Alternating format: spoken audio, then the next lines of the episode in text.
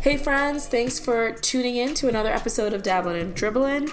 As always, are you following us on social media? Because you should. We're at Dabblin' Dribblin' on Twitter, Facebook, and Instagram. And make sure you are subscribed to us on uh, whatever platform you listen to podcasts. Stitcher. Apple Podcasts? There's Apple Podcasts, there's Stitcher, and there's SoundCloud. So make sure you check us out. We'd really appreciate your love because we do this for you, but mostly for us. If we're being honest. If we're being honest. It's about us. Cool. Um, we start off the cast with Thanksgiving and into some B S about our country and mm. specifically how twenty nineteen is going to be the year of us and nostalgia. Yeah, thanks to Disney. Thanks to Disney. So I'm really looking forward to crying my eyes out watching oh. Simba trying to wake up his dad. I'm thinking of Toy Story. I know. I haven't watched it yet, guys. The third one. I watched the other two. Right. I'm not ready. You're going to need Kleenex. Okay. Sounds good. sounds good. Sounds good. What else did we talk about in the Dabblin' section? Uh, we definitely go into some Kendall Jenner news. Oh, yeah. Someone's being banned from Philly. It happens. Um, uh, Siri and Wikipedia think that forty-five is a penis. Accurate. Yeah. And uh, and then the iPhone app, the Find My iPhone app, yeah. took it a little creepy. Cool. Cool, cool, cool, cool, cool, cool, cool. A little much. Yeah. But it was a fun Dabblin' section. Short and sweet, which I love. Mm-hmm. And then um, a fun Dribblin' section. We start off with... I forget standings. What. Oh, standings if the playoffs were happening right now, which yeah. is, it was really quirky and weird to go through that. Unusual. Unusual. Mm-hmm. Um, then we go into Kawhi. Yeah? Yeah, we basically talk about what is leadership. Yeah. In, in terms of basketball. Yeah. And like what that looks like and Kawhi's self-awareness or lack of self-awareness. Mm-hmm. Um, and then we go into Kyrie being very uh, self-aware. Self-aware, love it. Which is, I think that's a nice way of putting it. Um, and then into the value of Steph Curry. Of Steph Curry. You, numbers don't lie. Numbers don't lie. Mm. Well, and snakes will always be snakes. Ooh, parcel tongue, basilisk. I don't know, man. There this was is a fun a Harry, episode. There was a Harry Potter reference in this. Yes, it was, was a good one, and I hope people appreciate it. I, I appreciated it. Right. It's a good one, folks. You, hope you're listening in. Uh, let's not get on with the show. Cool. Let's do it.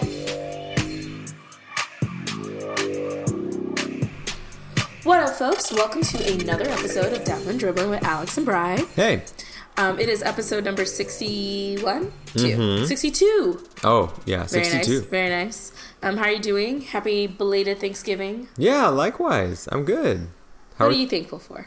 I'm thankful for avocados when I can get them. Oh, yes. There is an avocado shortage currently. Mm-hmm. Um, how I are bought, you feeling about that? I bought four yesterday from Trader so Joe's. So you're the problem. Well, there were only nine left. And I said, five is greedy, but four, that's reasonable for me. Mm-hmm. They were the organic kind, not the mm-hmm. regular kind. So yes. I paid thirty cents extra per avocado. Mm. That was worth it. It's a lot of first world problems that you're talking about right now. I know. I'm not even talking about the ripening process because that's going to take a couple days. Mm. Yeah, I'm it will. Sitting on that. That's an investment I chose to make. Good for you. Yeah. What do you uh, usually use your avocados for? What do I use them for? Yeah. What don't I use them for is a better question. Okay. I'm I eat so them sh- I eat them straight and then any meal that like, I have. Like just like I'll avocado. Cu- like I'll, you cut it and you just like bite into it? No, I don't bite into it. I use a spoon like a civilian. First of all, these are God-given utensils. My hands. That's my true. Mouth. That is true. They do feel, avocados do feel good on the hands. I will mm. give you that. Um, and the face. But I went ahead... for like moisturizing and stuff. I don't know. People say it's good. Oh yeah, yeah, yeah. Um, I you know yeah, I've been using w- avocado oil lately, and I I yeah. love. See, yeah, I'm, see, I'm a it's fan. Got a lot of good properties. Yep. Omega threes and sixes. Threes particularly for the brain. Yeah, like yeah, it's a yeah. healthy fat. It's so good. So I eat them straight, or with any meal, I ask myself, what can make this better? And the answer is avocado. It's almost ninety-nine point nine nine nine percent mm-hmm. of the time. Yeah, is avocados. Yeah. Makes sense. What Makes about sense. Uh, what about you? Thankful for? Honestly, I'm thankful to be alive, and I'm thankful for the life that I have. It's not exactly where I thought I would be at thirty-one, but I'm really glad I'm here. Do you want to say more? What does that um, mean? like, I think growing up, I was, you know, I subscribed to a very heteronormative Christian standard of what a woman at thirty-one should be. You know, I should have been married. Churning butter. Uh, like, I should be, like, six years into marriage and possibly having my third kid right. by now. Right. Um, that is, like, not even remotely the case in my, in my book.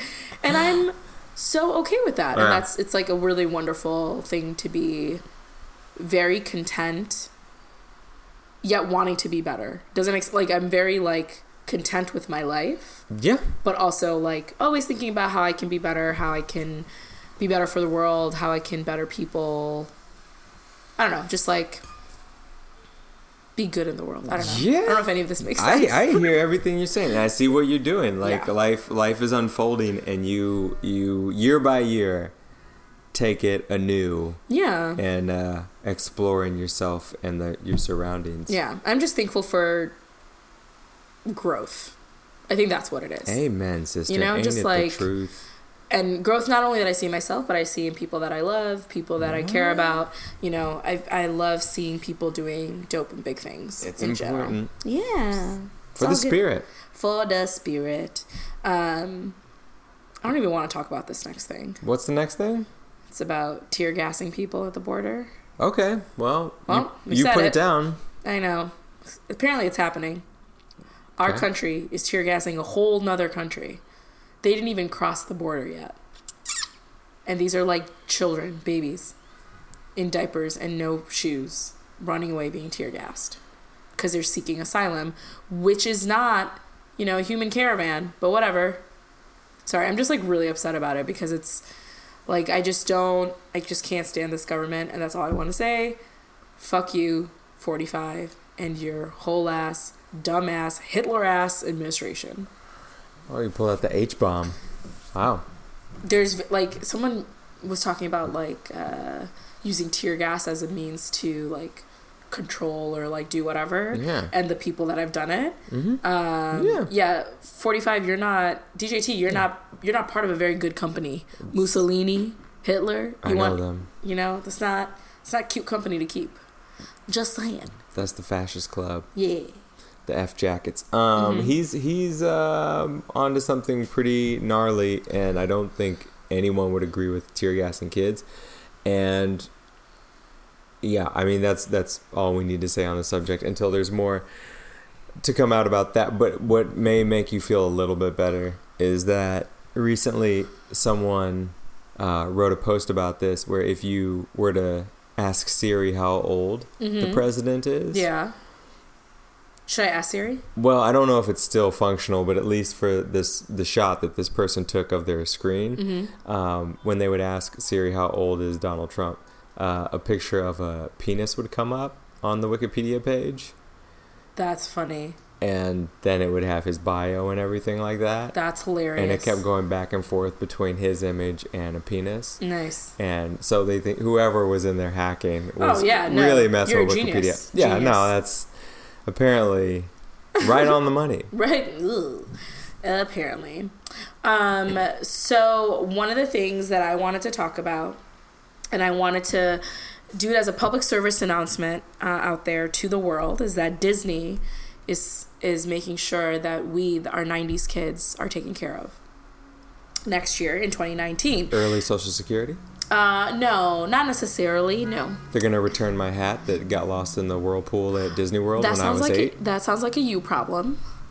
Um, you know, first world problem of going to Disney World when you were eight. I didn't Ouch. go till I was seventeen, so... I'm just really feeling can some I kind t- of way about can that. Can I tell you what I remember from that experience? What did you remember? Um, I remember that we went. Uh-huh. It was really hot. Uh-huh. I went in the whirlpool. Mm-hmm. The neon-colored hat that I really liked mm-hmm. fell off my head in the whirlpool and got sucked down to what seemed like a giant toilet that we were in. Okay. Just spiraling Sir, down. Sir, I have so many questions. Why are you wearing a hat in a whir- whirlpool? Oh, we were on the... Sorry, it was a uh, log flume. And the oh, log yes, flume yes, goes yes, down yes. into okay. like a spinning got it, got whirl. It. And yep. then it went down. It looked like it got flushed down the toilet. Yeah, yeah, um, yeah. We made it out alive, thank God. Right. But, but like, not your hat. My, not my hat. And I cried about it the whole rest of the day. And then, wait, you cried about something? That's adorable. Uh-huh. Eight-year-old eight-year-old Alex. Yeah, I was That's I was funny. tearful, and then I was on my parents' shoulders, and they thought it was hot, and I thought it was hot, and we went back to the hotel, and that's what I remember from Disney World. Wow. And that's, so I that tell sounds traumatic. Every parent, do not take your kid to that damn Disney World. World before they have reflective consciousness. Like, the frontal lobe needs to develop before, I would say, the age of ten. Yeah. Don't take your kid to Disney World. I went at seventeen, and I really enjoyed it. Yeah. you. I think you should go when you're a teenager. Yeah. It's more it was a meaningful. Lot more fun. Well, so this goes to my point. So next year, Disney has several amazing movies coming out. Uh, March eighth, uh, Captain Marvel is coming out. Captain Marvel is a Marvel comic superhero who's a female Captain America, essentially. Oh, very dope. Nice. Very cool. And if you if you read the comic Missus Miss Marvel, mm-hmm. which is the hijabi wearing, not hijabi wearing, what? a Muslim a Muslim girl who who is a superhero, and she has Captain Marvel in her like room as like her inspiration. Get the front door. I know. Super. So that's March eighth, March twenty-ninth, Dumbo live action Are is you being serious? is being recreated. That elephant? That elephant. Gonna be great. May May third, Avengers, probably the last one with all the all the Wait Avengers a second, that didn't we know. They do the, what was the last one? Infinity Wars. Infinity Wars. What is this? This is gonna be like you know how black did, hole. Like it's you know how like Infinity Wars ended. No, I actually didn't see it. I know. I've been trying to keep I it secret for the longest. Cannot be your friend. What? I know there was some guy collecting rings who was really upset at everybody, and he had a lot of power. I literally and people can't. Were fighting my mouth him. Is not like stopped. And then people open. Didn't like how it ended, it and ended? Everyone blamed Chris Pratt. That I yes, remember. Yes, one hundred percent was Chris Pratt's fault. Oh my god! I basically saw it then. You didn't see it because it's literally a couple of things happened. So I saw it with another person. And do not spoil this for no, I'm me not gonna, or anyone I'm else. Not, I'm not going to spoil it for you. There, there are a couple of things that happened, and the reaction that I had, my friend was like, your reaction was exactly like my reaction. He, he was literally watching me watch this movie, and I'm just like, can you just watch Your this? Friend just watched you throughout the whole movie. I mean, that's a little weird, but like that he was weird. Expecting my reactions because like I would react and like grab onto him. Or he would be like, get ready. And I'm just like, I'm not ready. Was this a platonic friend? It's a friend. Okay. I just anyway, don't. Anyway, back to uh, the rest of this, because I'm not done. I wasn't invited. You were not invited. You're my platonic friend that I watch movies with. Okay, anyway, back to this. So that's May third, Avengers. May twenty-fourth, live action Aladdin. Oh, hell yeah. I've coming. Been hearing about that. I'm very excited for it. Bring it. It's going to be super brown. It's going to be great. It's going to be awesome. So much melanin. Super brown. Then, is Aladdin going to be brown? Yo, that people... It's going to be Middle white, Eastern. White, or if he is true Middle Eastern, like visibly... I think he features is. Features and all that, white America's going to have a field day. Yeah. They're gonna be like, Fox News is going to have some feelings about it. This, Don't worry, guys. Aladdin is still white. No, it's not. He doesn't look like Scott Baio. He doesn't look like Scott Baio. That's Jeez. Funny. Um, June twenty-first is going to be Toy Story four. No, wait, what? I know. How is Andy like middle aged now? I don't know. Andy's our age. Like Andy has to be our age. What if you met a guy our age who had his childhood toys? Okay, so I didn't watch Toy Story three, so I don't know. I know. I, know. I literally can't be your friend right now. There was a thing that happened, and it, for the second time on this episode, I'm going to acknowledge that I cried, okay? You cried? Again. That, if you watch Toy Story three... Are you O M G, crying right now? No, I'm not, but are like, you sure? My eyes are your misty eyes are, heavily. Your eyes are super misty. He's at the...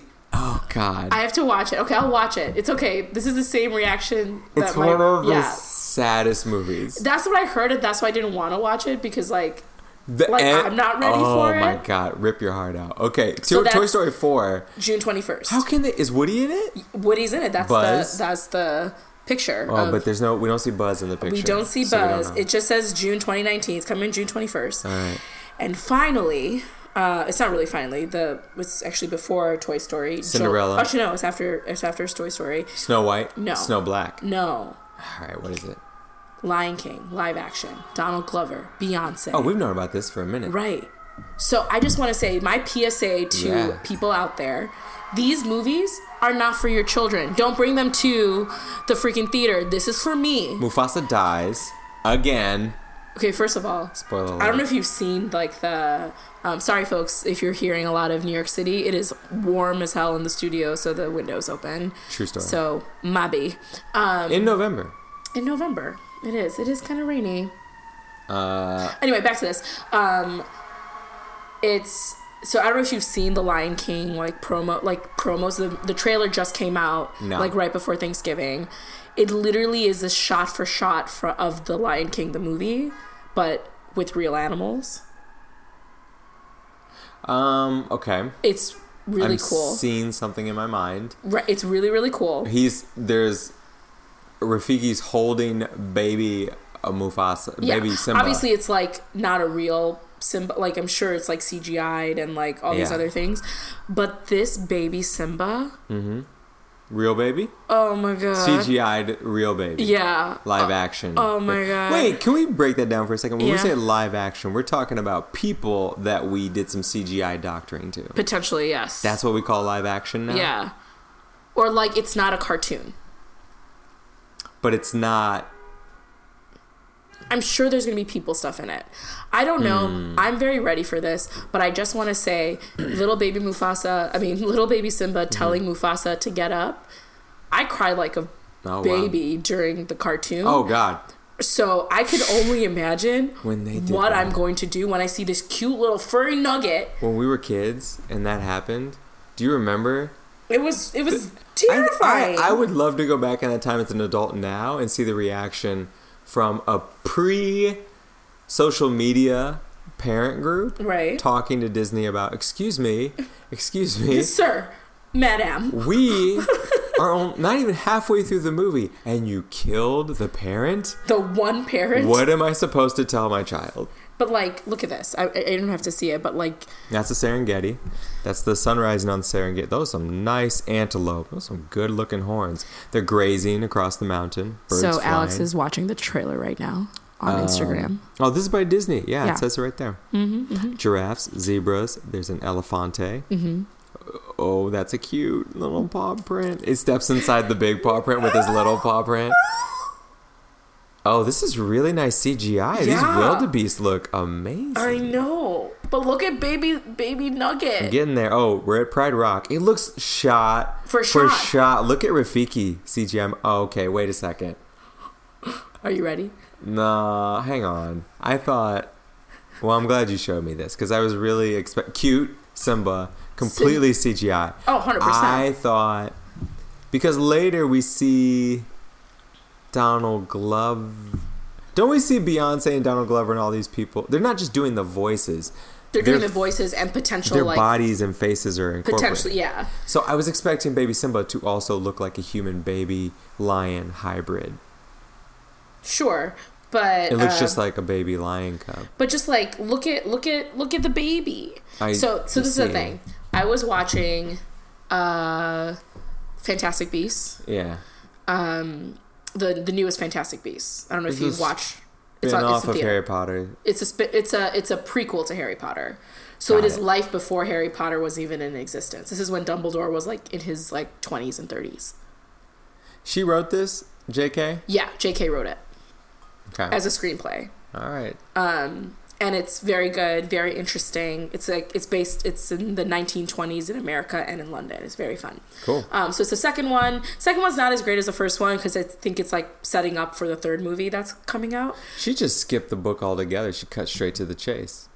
What do you mean? She's doing screenplays for. I mean, she did the pl- still, she did the actual play too, like yeah. the Broadway play. Yeah, was, the Cursed Child, Harry Potter and the Cursed Child. I just wonder how much she's getting paid. She's oh, milking she's, this thing so well.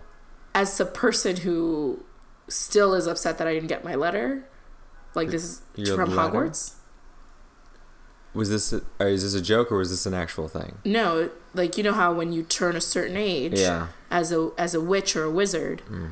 you would get a letter from Hogwarts saying, hey, come to our school. And I didn't get my letter. We bought into that so hard. Oh, yeah. I, I am thirty-one years old, and I'm still butthurt about it. I used to walk around with my latest edition of Harry Potter and wearing a robe. Yeah. Like I was a freaking wizard. You did you? Really? Yeah. Don't lie. I was like, I was like Clay Thompson. Yeah, I can't. Before Clay Thompson. um... Okay, back to what I was saying. So I was watching Fantastic Beasts, and I realized that anytime I see a cute, like, nugget-looking animal, mm-hmm. I think of Wrigley. That's yeah. why when I first had got Wrigley, okay. I was going to name him Simba. I can see that. I'm looking at him right now. I can see it. Like, I, I was watching um, How to Train a Dragon with my nieces and nephews, and I was like, oh, my God, How to Train a Dragon, the dragon in How to Train a Dragon looks like Wrigley to me, even though it is a dragon and not Wrigley. Yeah, not at all. Again, there's something wrong with me. Except when you give him a haircut and shave him down, okay, and then he looks all. more like a dragon. Wow. Don't even recognize him. Wow.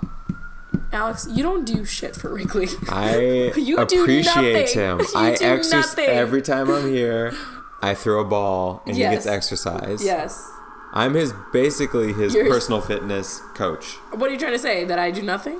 No, I'm just saying I have a certain you mean, set you mean of the skills. Walks that I do is nothing? I'm a physical trainer therapist. Ah, mm, mm, mm. I do dog tricks. You do. I do magic you tricks do for dog dogs. Tricks. And if anybody needs a magician at their next dog party, I'm really good at them. You are very good at them. But anyway, twenty nineteen, these movies are for people like you and me. Cool. Leave your crying children at home. What are they rated? Home. I think they're all like P G or P G thirteen. Mm, show me a good R. Can, can That's you, for us. Can you imagine Lion King as R? Yeah. Real Vicious. blood. Scar. Vicious. Real scars. Ooh. I'm so excited for this. Sex scene. That that scene with Simba and Nala. Where they're just trampling around. That changes in a rated R movie. It does. It surely does. Um, so yeah. That's that's all I had for that. But just, okay. Again, this is not for the babies. This is for us. So leave your babies crying at home.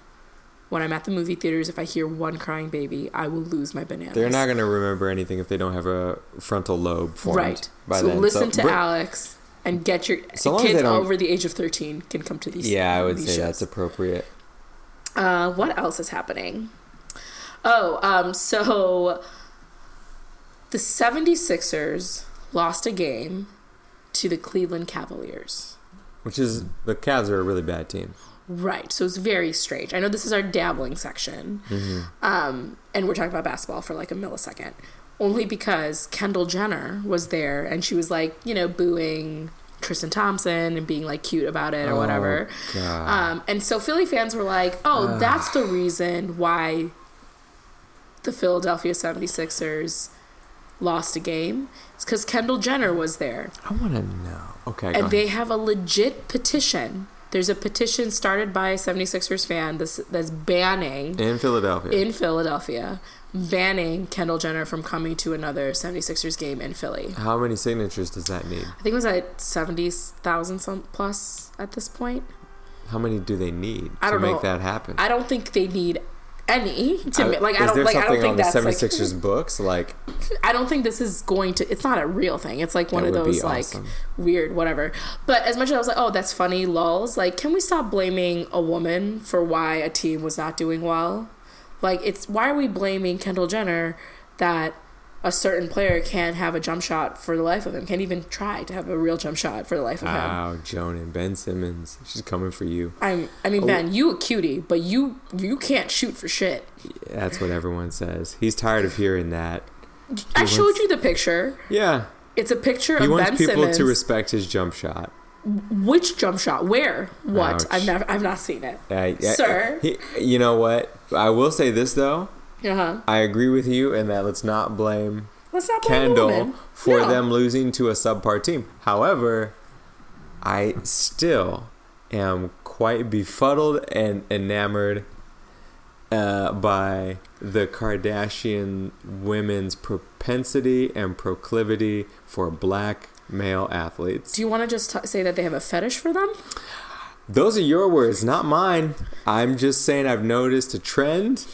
From Kim to Khloe to Kendall and Kylie to some degree, although She just likes a, her. She just likes her black men. Yeah, Mu- music, musical. musicians. Yeah, I'm just noticing that all of these women have uh, black guys, uh, except for Courtney. Yeah, who's with Rob. I just want to say I'm very, very impressed that you know all of their names. That took the life of me. Like it, literally, I'm so impressed. I was. I would skipped never. the gym for that today. You did. I'm proud of you. um. Well, I'll, so anyway, let's not blame Kendall, but at the same time, like you shouldn't have all the phone numbers of all these players in your phone. This is my f- feeling, but whatever. I mean, as someone who pretty exclusively only dates men of color, I've been accused of fetishizing men of color, and I say, am I? It's one thing. Or are if, you are you butthurt that I don't want to date you, white man? Uh, okay, that's that could be a conversation, but th- it's one thing when it's one person making choices,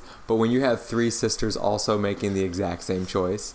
You're kind of like, that's like what's potentially happening? Biological. Oh, oh, wait, wait, wait. And the mom, yeah? when she was divorced, dated a hot, younger black guy. What the? She saw her daughters doing it, and she thought, oh, that could be fun. Like, no, I'm sorry. The whole thing reeks of fetish. Oh, yeah, no, one hundred percent. Like, and especially the God. way they fetishize black women's bodies and try to replicate that themselves with the boobs and the booty. I've never been a fan of that conversation. Why? I've heard that. And, say say more. Okay, I could be completely wrong about this, and I don't have a strong opinion about this, okay. and I'm completely open to other perspectives. Mm-hmm. So my feeling on that has always been, okay, you're born with a certain kind of body type. Sure. And then from that, wealth and personal preference will lead you to modify that body type however you would choose. I don't know. It's uh, this is seems like such a dumb question. Uh... Why am I even asking this? Kim Kardashian. Yes. Uh, breasts are real or fake? I don't know. I've I never... think they're real. She like tapes them up and stuff. I think they're real. I think the real. only person that has fake boobs is Courtney.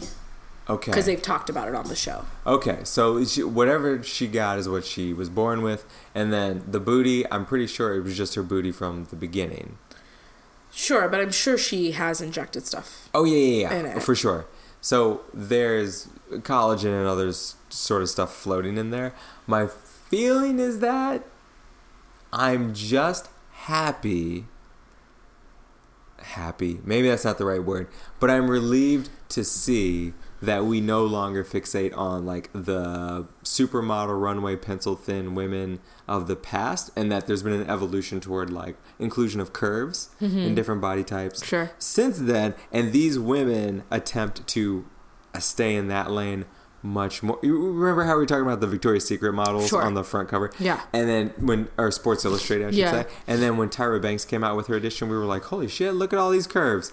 And it wasn't even that much right. by today's standards. Right. But we were just happy to see something with, with uh, like rotundness to it, if I can say that. Rotunda. Um, but...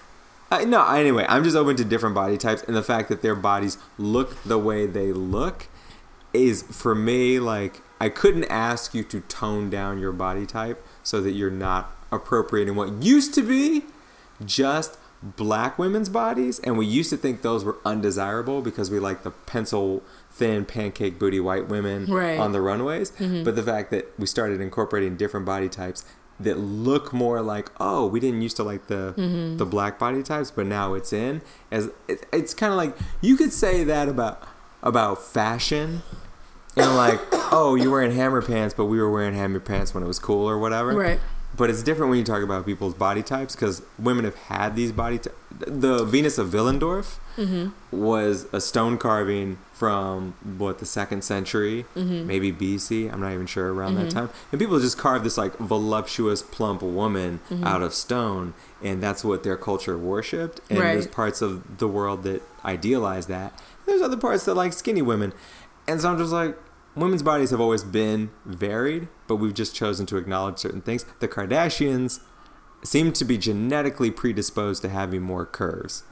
I'm not going to say that they're stealing that from black women, but they are capitalizing on what they have and their quote-unquote assets. Mm, mm, that mm. is my feeling.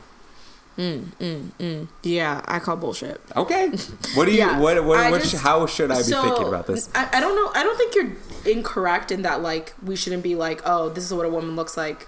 that's what it is, right? Like, keep it, keep it as that.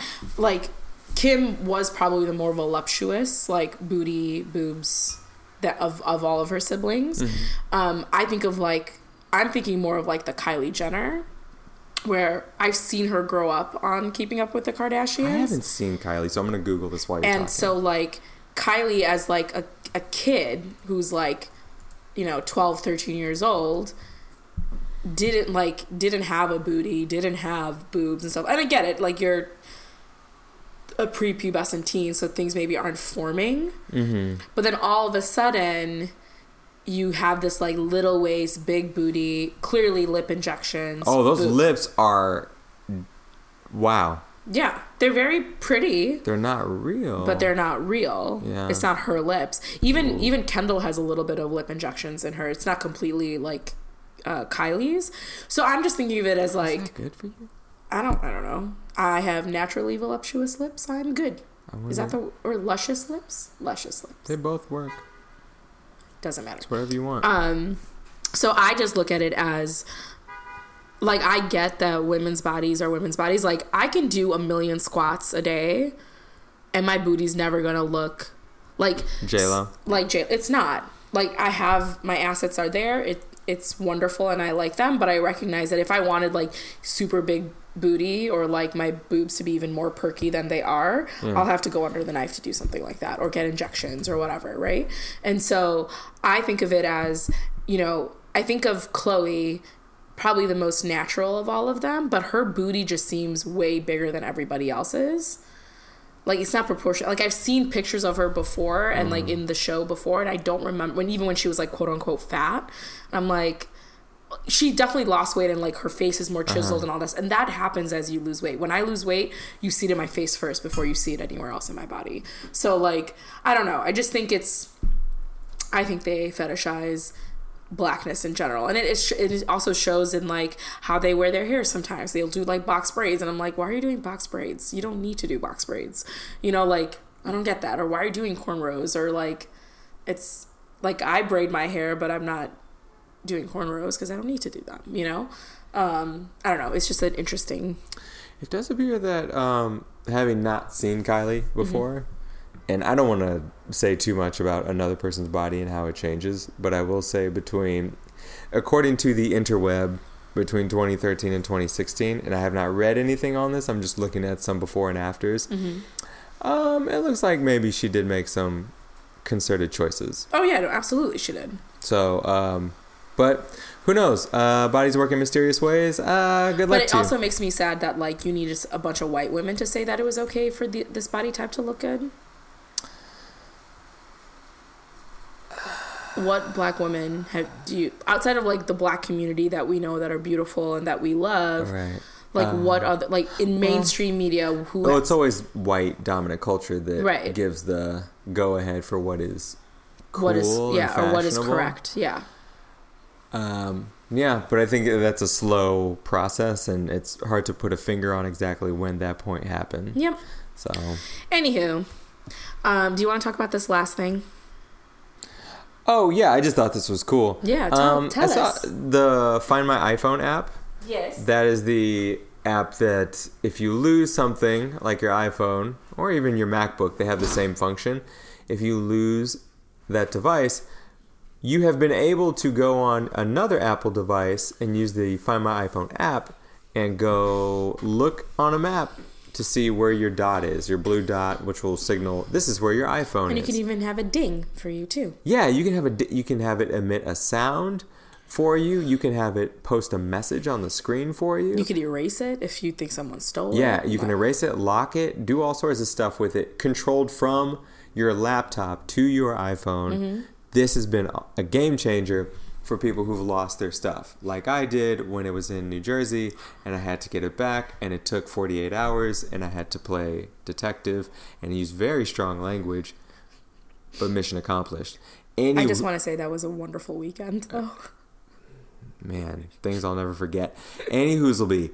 Uh, what is new now is that the Find My iPhone app mm-hmm. in some buildings, buildings, large buildings, not like an apartment flat or anything like that, but in a large building, And and they're not saying, Apple's not saying what building specifically yet, but mm-hmm. for years they have been taking interior shots and schematics, photos of spaces, mm-hmm. large buildings. Right. Where now if I were using my iPhone app, I can not only see the building it's in, but I can go inside the building visually to see the floor plans, mm. to see where in the building it is.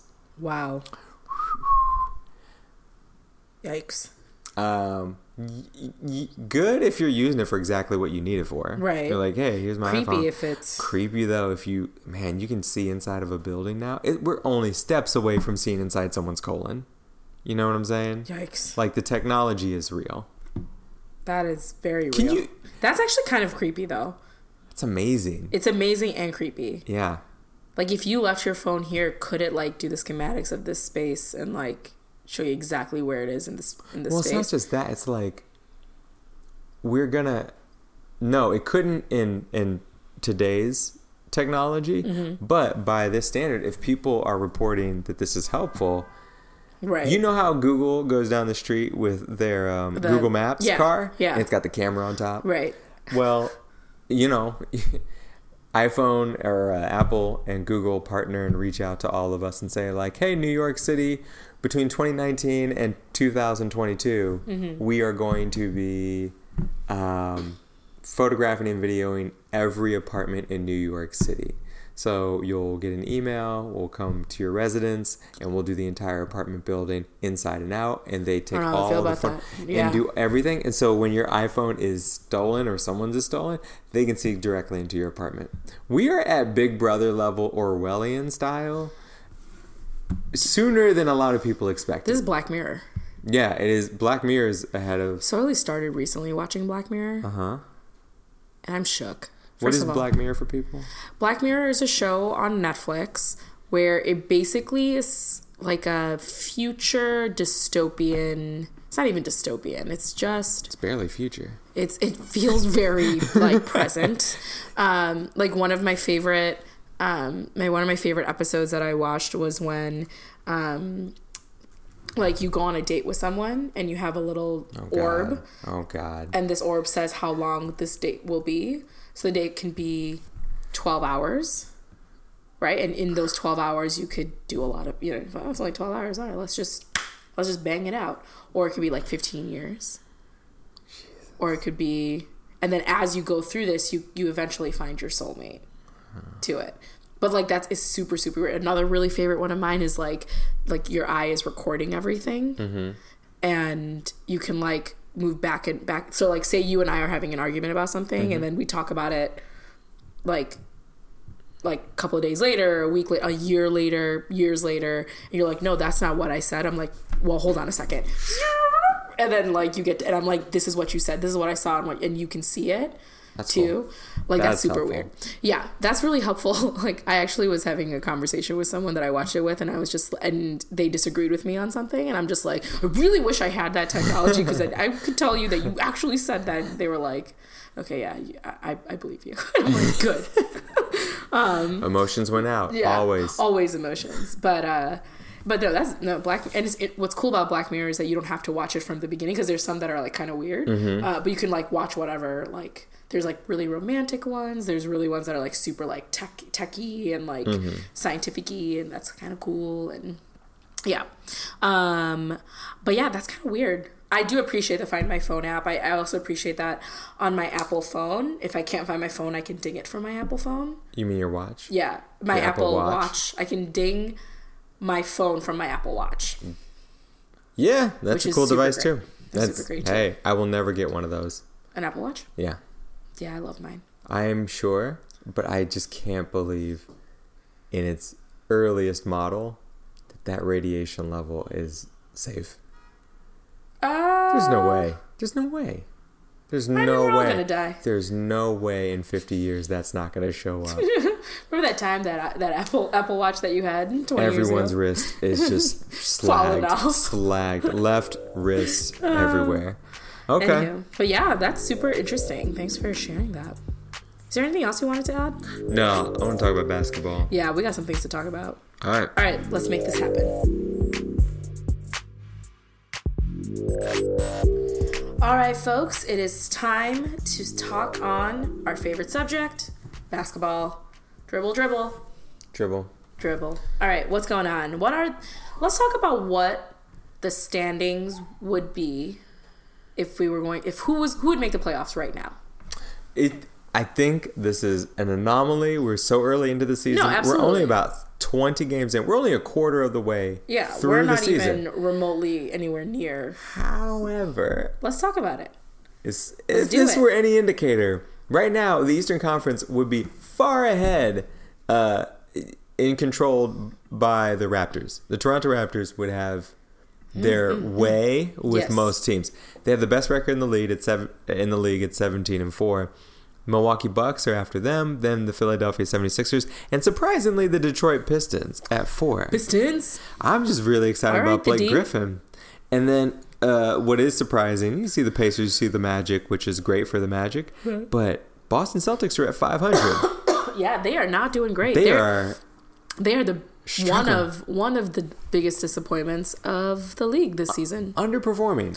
So, yeah, very much so. And then the Charlotte Hornets would be in the playoffs. Yes. Which would mean very little, usually. Yeah. Um, but Kemba's having an amazing year. The fact that he's having the year he's having and they're only eighth, mm-hmm. I don't know what to do with that. So, but on the outside looking in, you would not have your New York Knicks or your Brooklyn Nets, which I've become accustomed to. I don't even plan on it. I was going to say, like, we haven't sensed that most of our lives. I don't look at playoff tickets because they're just not an option. It's not going to be there. We're in New York City, and we can't put together even one franchise. Not even one. Not even one. This is, I was going to go see that Philadelphia seventy-sixers and Brooklyn Nets game. Yeah. And I'm kind of mad. And you didn't because... And I'm mad I didn't. You could have offset the Kendall Jenner bad juju, maybe. Maybe, but I just wanted to see my boy Jimmy Jimmy Buckets. Jimmy Buckets killing it. We're gonna talk about him later. The Wizards, the Wizards are terrible. Um, just worth noting, and they're trying to trade everybody. And uh, the, but no one's interested in those bad contracts. Uh, people are more interested in Bradley Beal for sure than um, John Wall. John Wall. His contract is just woefully overpaid. Right. So he's why a would... great player. He's fast, but not for that price. Nope. And his age. You can't put it's, that all together. It's not sustainable. It's not sustainable. It was a bad idea. Bad Brad, move. Bradley Beal, Saint Louis's own. That guy. He's doing well. He I mean, should he go as play. like a person is doing well. He should play in Los Angeles. Just saying. Okay. Speaking of Los Angeles, Tell in me. the Western Conference, if the playoffs started today. Today. The Los Angeles Clippers. What? Would be the number one seed. Stop. I know. Can you name one player who plays for the Los Angeles Clippers? I can't. It's really hard. I, I actually can't. Doc Rivers is the coach, and that's all we that's know. That's literally all I know. Oh, my God. The Clippers would be the number one seed. I really don't understand who I am. I I, I hear you. Wow, weird. Okay. Behind Clippers. them are the former champ Golden State Warriors. Cool. The Denver Nuggets. Okay. Then the Memphis Grizzlies. Okay. We just, I didn't see these people coming. No. Oklahoma City in fifth. Uh-huh. Portland in Portland in sixth. Okay. And bronze Lakers mm-hmm. are at seven, and the Pelicans would be at eight. Wow. The Rockets wouldn't even be in the playoffs because they're the eleventh seed right now. Nor the Spurs. Nor the Spurs. Nor the... Thibodeau's Minnesota Jazz, Minnesota Jazz, Minnesota Timberwolves. The Utah Jazz, who are supposed to be pretty good this year, are like second from the bottom. Yikes! Who's the bottom? Uh, Phoenix. Oh, okay, that's big. This is just. I don't understand what's happening. If you're a basketball fan, this is just a weird. It's so weird. Ranking. It's weird. These standings. We'll see at All-Star break yeah. where things are, but this is giving me. This is kind of exciting. It is, but except for the fact that, like, if it started today, mm-hmm. and my number one seed is the Clippers and the eighth seed is the Pelicans, it's weird. Neither one of you are going to compete for a championship, so I, I don't like this one eight matchup. Is weird. Is like you, both of you should just resign. It, absolutely. Um, the Minnesota Timberwolves. Um, yes, I said Timberwolves. Yeah. Um, What is going on with Wiggins? Just airball after airball. You know, someone did a... Like, it's not cute. Uh, he had zero points. I know. In a game. He went like zero for fifteen. Yeah. It was bad. He went zero for fifteen. Like, D. Rose was like doing ankle breakers and, yeah. and like killing it, and gave it to Wiggins, and Wiggins did not your do boy, so well. Your boy D. Rose, he's, he's, he's consistently slaying, doing well. Slaying my out boy's there. Doing well. He is gonna. He be, could be an all-star. He is going to be my n- number one story of the year if he has a great year. Yeah. I have just enjoyed watching his stats. But to your point with Wiggins, I think psychologically he is he doesn't want to be here. He just doesn't want to do this anymore. Then leave. He but it's hard to turn down all that money. Well then you've got he's got an amazing contract. He's say, set like, for life. I just want to say that sounds like a first world problem that you no! need to get over. I think it's really I'm going to speak we're going to talk about this in a little bit with Kyrie. But I do, the more I think about it, when I was a kid, mm-hmm. I wanted to be a basketball player. You did? I didn't know that. Oh, yeah. I wanted to be a pro basketball player. Every kid Ty- wanted to be a pro basketball player. Typical black kid. Yeah, exactly. What else were we going to do? I don't know why I'm like saying that so disappointingly. We That's, all wanted to be in the N B A. I wanted to marry a basketball player. You're just like one of the Kardashians. Wow. Where am I wrong? Wow. It's ironic I'm that like, the one that they did marry is a uh, white guy. The one that... Who Chris married? Humphries. Oh. Isn't he like part black though? Like, isn't he like half black? Oh, I don't know. I don't I know. Whatever. Know um, the fact that you compared me to uh, the Kardashians, I don't know if I'll ever forgive you. Um, um One of the better ones. Like Khloe. Khloe was a nice one. Yeah, okay. Well... Yeah. I will I, I will reevaluate this friendship in the future. Okay, yeah. Sleep on that. Uh, I would say wanting to be a basketball player as a kid was a nice pipe dream because mm-hmm. I was playing basketball for fun and trying to make it up the ladder. Right. Knowing what pro athletes are now... Yeah, it's a totally different like, game. I would never want to be a professional basketball player. Mm-hmm. If If I had to go through all of the mental duress...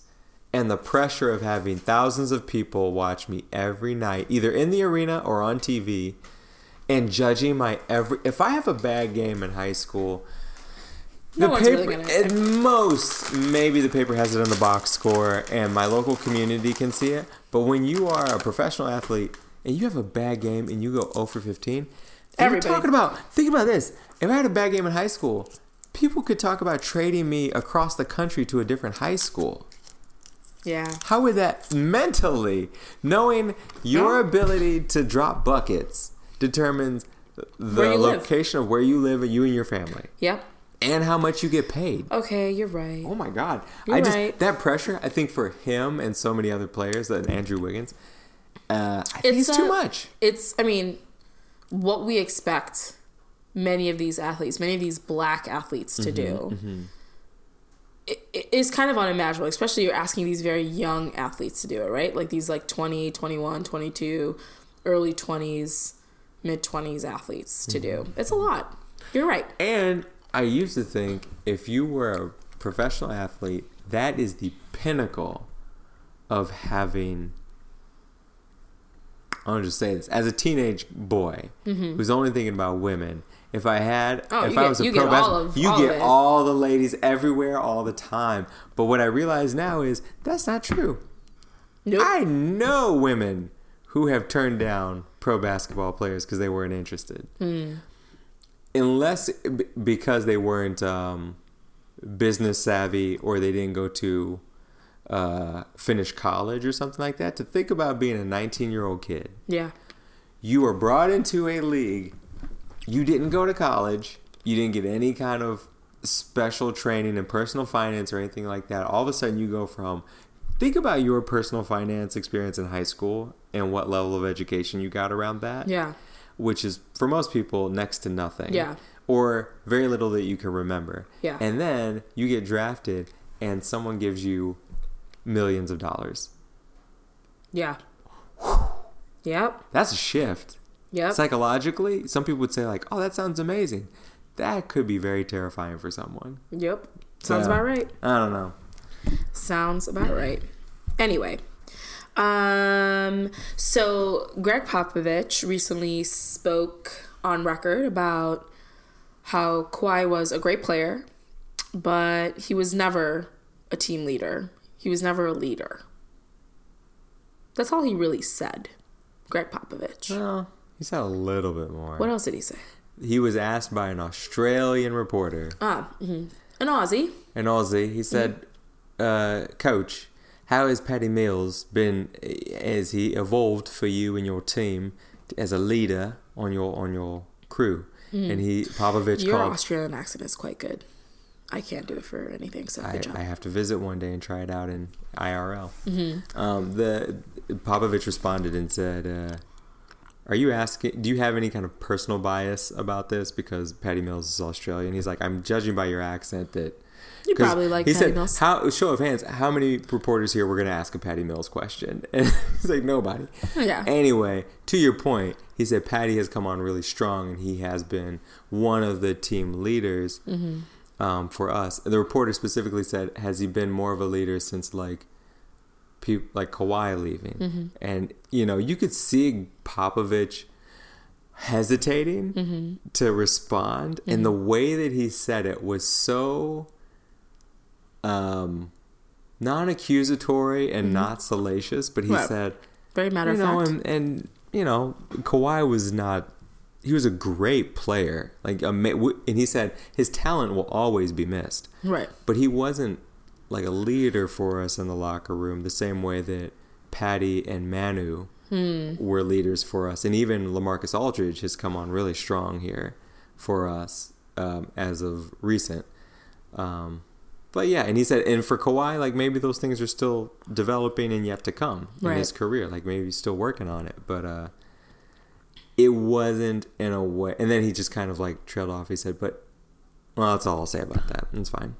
Um, I didn't have a problem with it. I mean, I think that's... I don't think I was surprised when Pop said that, though. Like, if anyone was surprised that mm-hmm. Kawhi wasn't, like, a leader that Manu or, like, a Tim Duncan or, like... Tony Parker. The Tony Parkers were. Like, I'm not... Like, no no part of me was like... Yeah, I'm shocked. No one's shocked. I was just like, yeah, sounds about right. No like, one's shocked. I would. It would. Do you think you could see that? You could see that like on the court that he was. Right. He was. You know, he did what he had to do. He played. Do you think Pop should have ignored the Kawhi Leonard part of that conversation? Because I don't think Pop has any I don't malice think, I don't toward think it Kawhi. Was, I don't think it was malicious. No, he has no malice toward him. I think he was just saying like to your question. I just you know. I think it's fine to call him a great player, and we miss that talent for sure. Right. But that that part of his game is still growing, the leadership part. Mm. I think that's fine for that's true of a lot of like Kevin Durant is not a leader. In the sorry, I'm sorry. I mean, people who listen to this know I go in on Kevin Durant, but I mean, sorry, I I'm really, just laughing because I'm like, yeah. I mean that by no disrespect. I mean in terms of how he carries himself, positions himself with the power and platform he has, the voice.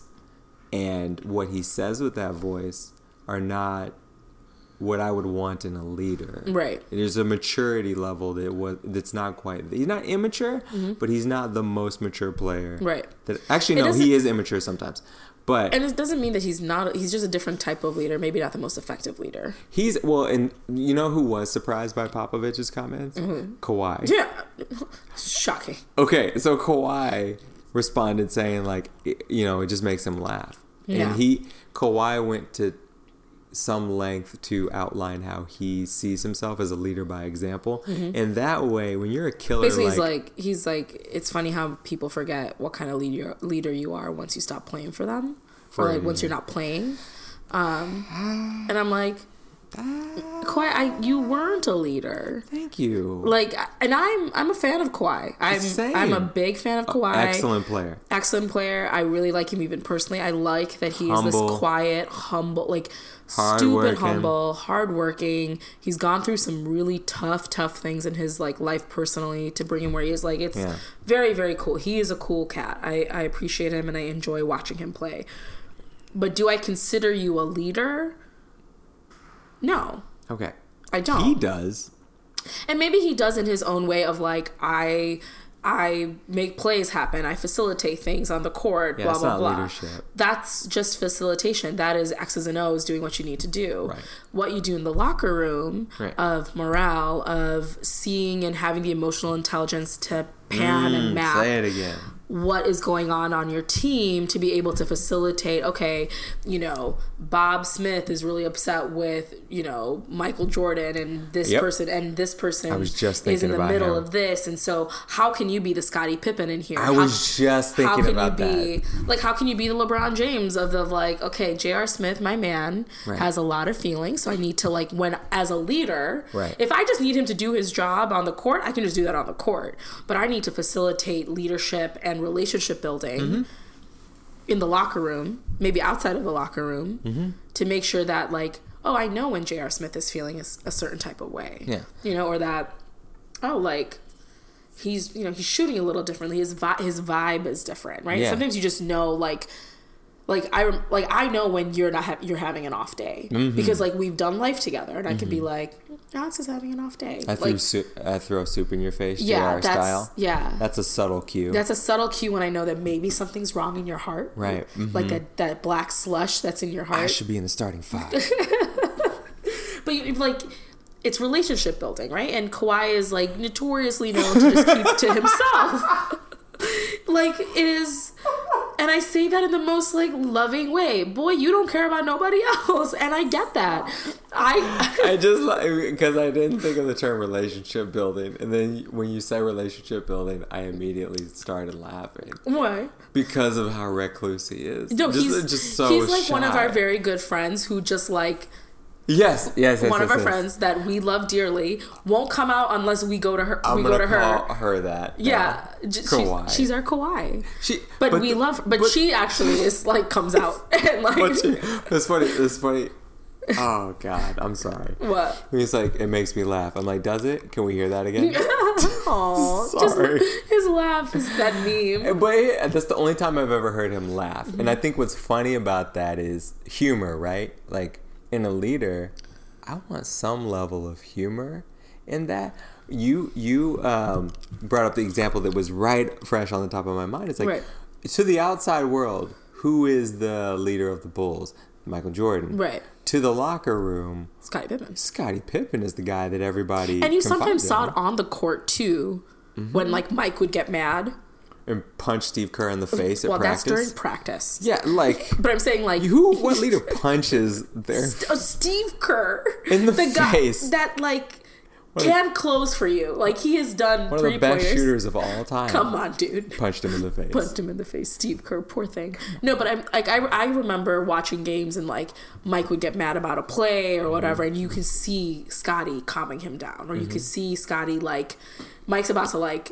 beat the crap out of Rodman or, like, yeah, you know, somebody, Tony yeah. Kukoc, somebody, yeah, you know, Luke Longley, whatever.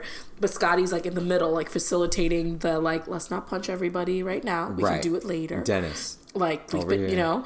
Um, but it, there's a level of, like, and it, and it's not it's not manipulation, right? It's it's just, no. it is Orchestration. Just, it is just knowing, it is just being very self-aware, mm-hmm, and then also being self-aware enough so that you could facilitate. When you know thyself, you can, like, figure out who you are in the space much easier. And you got to hold space well for people. Think about this. Michael, when he came back in ninety-six, yes, the Bulls struggled, mm-hmm, and they didn't make it to the finals, right? Mm-hmm. Sorry, ninety-five. ninety-five. Yeah. Um, but he then said, okay, what are we soft on? Boards. Like, we need more rebounding. Rodman. Who's the best guy we can get? Rodman. Let's Den- go with the Pistons. Dennis Rodman, rebounding leader king. Um, let's get him. Problem is, for Michael, Michael, um, well, Michael doesn't hold grudges, but, uh, oh, wait, he's the king of grudge holding. I was going to say, like, he, uh, he, if, oh, wait, if he is. He's that guy at Costco with a huge cart, and he just goes to the grudge aisle and just loads everything in there. He...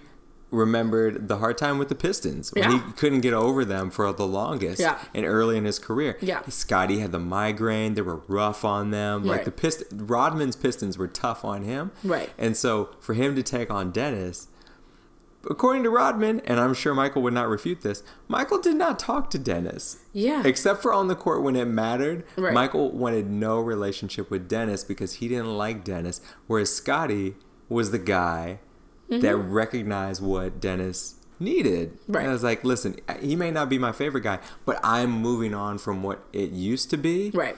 And he's my teammate now. I mean, there's a level of maturity. And, like, I can say through and through, I love Michael. Michael was immature as hell in that sense, too. That's that. That's a... That's... It's not immaturity of, like, oh, let's party and do whatever. It's just, like, no, it's immaturity of, like, of ego. Oh, yeah, big. That's what it is. Well, let's name players who are in a Michael Jordan mind state, and we praise them for it, mm-hmm. right? And think early in their careers, especially. Kevin Durant, mm-hmm. mercenary, mm-hmm. assassin, easy sniper, snake. Um, easy sniper, snake. Kobe Bryant, mm-hmm. number Mamba. eight, number eight, Kobe Bryant. Yes, not number, not number twenty-four. No, um, and then who was the last one I was thinking of? There's somebody else I was thinking of. I feel so. Westbrook. Um. Even he has moments of leadership, though. He does? There, yeah, I've heard it. It's not like he's so, he can be so hyper active mm-hmm. that it reads as scattered. Mm. But when you do press game, he's on multiple occasions defended his teammates vocally. Mm. And I've never seen him throw any, he is so loyal. To his teammates, He yes. will never throw a teammate under the bus. Yeah. And I've I've noticed that about him. Jimmy so, Butler? Yeah, Jimmy. Okay, we'll put Jimmy in there. Jimmy in that same category. Because when he was with the Bulls and starting to get better than D. Rose, mm-hmm. you saw that tension there. Clashing. Um, when Kobe was at number eight style with the, the Shaq. Lakers. Yeah. The Shaq. The, the leader of the Lakers was arguably Shaq or Derek Fisher. Yes. Maybe Rick Fox-ish. At, at times. Yeah. There was like a collective leadership yeah. around that. Nobody thought Kobe was the leader no, of that he, team. No, he scored points for them. He That's what he did. He was dangerous on the court, and he kept to him. When they did stuff as a team outside of that, he didn't hang out with them. No. He's like, I'm I'm doing my own thing. Right, and that's fine. And like, I don't think there's anything wrong with that either, right? Like, no. like I don't expect everyone to be best friends with everyone that they work with. And right. like, I mean, it's a job at the end right. of the day. But it's if a, you had asked Kobe, are you... Would the... I wonder if you had Kobe to yourself at the bar at that age. Oh, he would think him. He's a leader. Do you he, think he would? Because I think his sense of leadership is like, I I'm, I was the highest scorer that day, right? Like, that's me being a leader for my team. You might be right. He might have thought that. That's that's what I'm saying. I, th- think, it, I think Kevin Durant thinks that, too. Yeah, I mean, but Kevin Durant, sir, your reality is okay. very well, different. The, this is what I'm getting at is, like, for Kawhi and Kevin, I think what leadership means to... these guys is not what leadership is in the real world. Mm. So I, the one thing that I don't dislike Kawhi, but the thing that frustrates me about him is the lack of self-awareness. Mm. I don't think he's aware around a lot of things. Okay, earlier tonight I thought I said I disagreed with you. Right. In that I thought he was self-aware. I will not take that statement back. Okay. Only because I think he's self-aware about certain things about who he is. I think he knows sure. who he is. I think he, like, his life circumstances and things of that nature um, makes him... Well, actually, I'm going to go to that. Like, I think he knows who he is in that sense, like who he is as a person. But I think he does lack self-awareness of who he is as a, as a basketball player, like as a basketball yeah. leader. Yeah. Like, I think he knows who he is on the court. That's he, all I, I mean. I think I think he knows what he can do in, on on the mm-hmm. on the court when it comes on wax. But I don't know if he knows what he is outside of. Okay, let me read what he said. Okay. Um, he said, "It's funny to me. I heard about it." These are in reference to Greg Popovich's comments about him not being a leader. I heard about it. It's just funny to me because, you know, I don't know if he's talking about last year or not, but I guess when you stop playing, they forget how you lead. Other than that, it doesn't matter. I'm here with the Raptors. My focus is on the season and not what's going on on the other side. And then he went on to say, I lead by example, mm. coming, coming into practice every day, which is basically your job. I couldn't practice. Which is basically what you have to do. He didn't say, I show up an hour early and leave an hour late. He's like, right. I, I lead by example, coming into practice every day. Just going hard and coming into these games mentally focused. You can't see things once you're playing on the floor. Guys ask me questions about their matchup, or if I see something on the floor, I'm telling guys, go here, go there, just motivating people. Do you know what I mean? And then I'm just trying to lift people's spirits up. That's about it. Don't try to get anybody too down. Just lift them up. Don't get anybody too down. Just lift them up. Hmm. Yeah, he doesn't know what he's talking about. You don't know what leadership is. Like, yeah. What are you talking about? This that's is fair. And that's maturity. That's but Popovich's comments were again were not malicious, and he said that's not something that he naturally had. He didn't have leadership when he was with us, but that's something that maybe he's getting over time in his career. So I'm happy. Popovich, if you ask him, are you happy that Kawhi's doing well in Toronto? He'll say, yeah. I'm glad. Hmm. Sounds you uh No, no, I just saw a basketball thing and I was like, oh, maybe, do I want to talk about it or not? But we'll see. Um, yeah, I don't think he knows what, I think you're right. I don't think he knows what leadership really is. But maybe, you know, five years from now, he'll turn back and look at this period and say like, oh, I see what he was talking about. Like the leader me in San Antonio.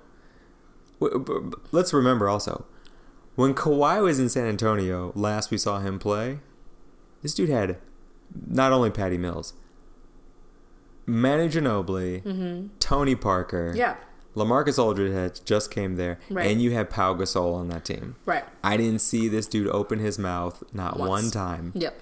And he's that's fine if that's how you were a killer, mm-hmm. But when he turns around and says you weren't a leader, for, oh, and also how many of the players last year came out vote in the Spurs organization, mind you, a right. very classy organization for the first time in twenty years since I've been a fan. Uh. You remember when Tony Parker and Manu came out like, where's Kawhi? Yeah. Uh, it would be nice to see him. Yeah. Like, we don't know what he's doing. Right. And then, so with all of that swirling around, and then Popovich being the guru coach that he is, the coach of U S A basketball, did come out and say like, well, he's a good player, but not a leader, and that's okay. Yeah. Your reaction should not be, no, I was a leader. Yeah, no. Ugh. Bruh. Especially, yeah. That's, that's, I mean, you're right. Especially, yeah, especially as someone who like grew up watching the Spurs and knowing that like that's not how that team works, uh, right? So you're like, well, that's weird, you know. I just named off five leaders on your team. Yeah. Y- y- like, and they all led well together. Yeah. Like there weren't, at least the way I look at the way Pop uses his system, there wasn't any one, like, all of them were stars in their own right. Right. You know, you and couldn't, like... Couldn't get a beat on them. Yeah, and you couldn't... And I'm sure there were egos and things like that, but it was managed very well. Yeah, he has control over that system. Yeah. A very... Uh, Unlike the things that are happening in Golden State. And that's not, yeah. that's not Kerr's fault. That's just... No, no, That's no. just personalities. That's just a lot of personality to manage. Mm-hmm. That's a... That's a whole nother issue. Um, anyway, uh, leadership. So, do we want to talk about Jimmy Butler? Jimmy Buckets? It, Jimmy Buckets. He did it again. He's he's buckets after buckets. He dropped another game-winning three. Buckets. And within eight days, he's dropped two game-winning threes from virtually the same spot on the court. Yep. What was your feeling? What was your reaction? Um, I'm, exci- I'm excited uh, for him. Mm-hmm. Um, I think Joel may have some feelings. Yeah. Because, you know. It hasn't come out. No one said no, anything. No one said anything. Uh. But um, Jimmy Butler actually recently posted something on his Instagram. Let me see if I can find it. Because I, I saw it and I was just like, this is actually kind of funny. Um, Jimmy Butler. And it's a video of them at, this, uh, at the Brooklyn Nets game. They're already leading. Uh, thirty seconds, about thirty seconds left on the third quarter. Uh, and they're leading by like over fourteen points. So they're they're doing okay, but it's still a whole quarter yeah. left, right? Like yeah, yeah. anything can still happen. Um, and it literally, Jimmy Butler's. This is twenty-two hours ago from this recording. I mean, game winners are nice, but Joel Embiid, please explain why you felt the need to do this. And it's basically Joel alley-ooping to to himself. He throws the ball in like onto the back court, mm-hmm, like mm-hmm. the back uh, the backboard, mm-hmm. and it bounces out, and he grabs it and slam and like. does a slam dunk, mm-hmm. if that makes sense. Yeah. And so he's just like joking about it.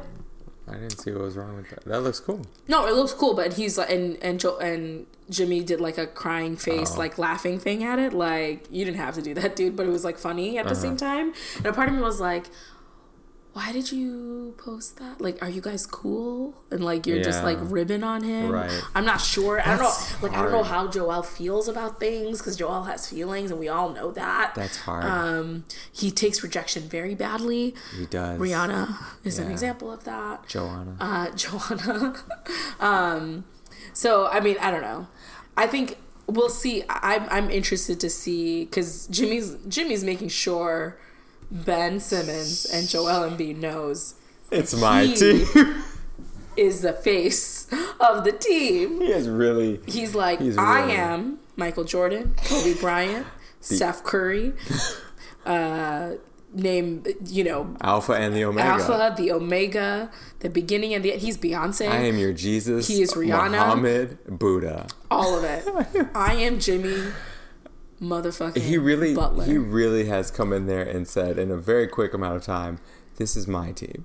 Oh, and like to a point, like like I f- sometimes forget about the other two. Yeah, and I'm like, oh no, wait, don't do that, Brian. That's so they, funny. Like to me. they're they're the the That's players. So funny. Yeah, he can't. It's so funny, especially thinking. I mean, Joel is having a great season. He like is. He's M V P definitely level. Very very good season for sure. But uh, we'll see. Ben just again. Ben can't shoot for shit. He's uh, he, he really can't. And you know, we said the same thing about LeBron when he first came in the league. LeBron can't shoot for shit at the free throw line. Right, but now season. though, at that three ball, oh, he's doing great. But the out. free throws are free. LeBron, he's leading, he's leading the league. Free throws are free. I understand that he's leading the league in threes from. Uh, the last five games, percentage-wise, mm-hmm. highest shooting three-point in the league of someone who's taken at least ten threes. Sure. Still, free throws are free. I, I hear that.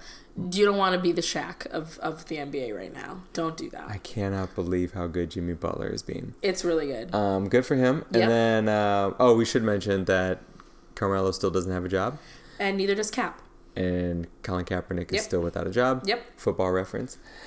But um, we'll see. Carmelo's team is now shopping around, trying to find a spot, and likely landing spot, all sources point to, if Spoelstra wants him, Miami. Interesting. Go play with his friend, uh, Dwayne Wade. And Dwayne Wade. And it would have to be a farewell tour, because I don't think Miami would sign him for a two-year contract. Nope. So this would be him and Dwayne going out together. Yep. Um, what else? What else? If he want, if he was gonna be in Los Angeles, LeBron would get him to Los Angeles. But I don't think LeBron wants him in L A. No, I don't think so either. Um, Markelle Fultz is getting his shoulder work uh, looked at, and it looks like the uh, the Sixers don't really want him either. No one has said that. No, there's reports that there's rumored reports. There's rumored reports because he's playing badly, but. When the 76ers say they don't want him. Is it Jimmy saying that? N- no. Well, Jimmy Jimmy is tired. Jimmy, by reports, is not investing anything in Markelle Fultz. Because right. he's like... the report. People are saying Jimmy is so mentally tough that when he looks at Markelle Fultz's situation, he has no sympathy. Really? Uh-huh. Damn. Not in a malicious way. No, Again, but, like, but in a way like you were the number one draft pick. He was, yeah. You were the one of the top scorers in college hoops. Yeah. And Jimmy was almost drafted very late. Yep. Had to work from the bench into his situation. Community college into going to Marquette. Uh-huh. Yeah. And he just worked his butt off to get to where he is now. Yeah. No, and he, I mean... Had some I injuries. Get, I mean, Jimmy is a hustler through and through. Right. He hustled together. He's just, he's he's just a hard worker. So when he looks at Markelle and sees like the mental piece mm-hmm. of it, he's like, oh my God, maybe this isn't for you. And yeah. Jimmy doesn't care. And it's not like Jimmy Again, needs to a, care. That's a very like Mamba mentality. That's a very Kobe-esque mentality. Yeah, but uh, we'll see. But by that, the Sixers say they don't want a player. What do you do with someone who's on a two-year contract? You have to trade him. Yep. But you have to get value for him. And there's no way to value him if he's not playing. And, and especially if he's and not if playing he's well. And if he's, yeah, all those things. You Ooh. Can't even get it. Yeah, so they're just, they're stuck. They're, they stuck. Boom. And what sucks, and they'll never forget this, uh, Colangelo, they were the number three pick in the, that draft. Who? The Sixers were the number three pick. They traded a first round pick to move up to number one to get him. Oh. Yeah, that sucks. Yeah. Because the Celtics... That is not a dividend that paid no, paid, the Celtics, paid off at all. The Celtics had the number one pick, and they could have picked Fultz, Lonzo, Tatum, uh, De'Aaron Fox, any one of these really good players from that draft. And Celtics were like, yeah, I could take any one of these guys. And the Sixers were like, oh, we'll give you a pick if you let us get that number one. Oh, my God. They were like, sure. I actually forgot about that. And the Celtics took Tatum at three. Just...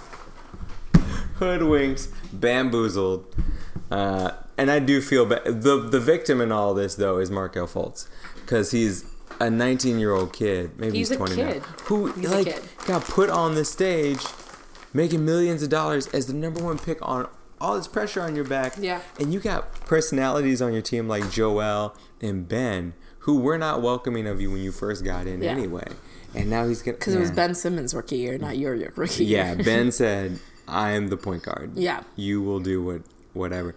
I feel bad for um, Markelle. It's, a, it's a funky situation, but how you deal with a situation like that is shows a lot of character. They, so They did not set him up for success when he came in the league mm-hmm. because his goals... We talk about SMART goals all the time, right? Mm-hmm.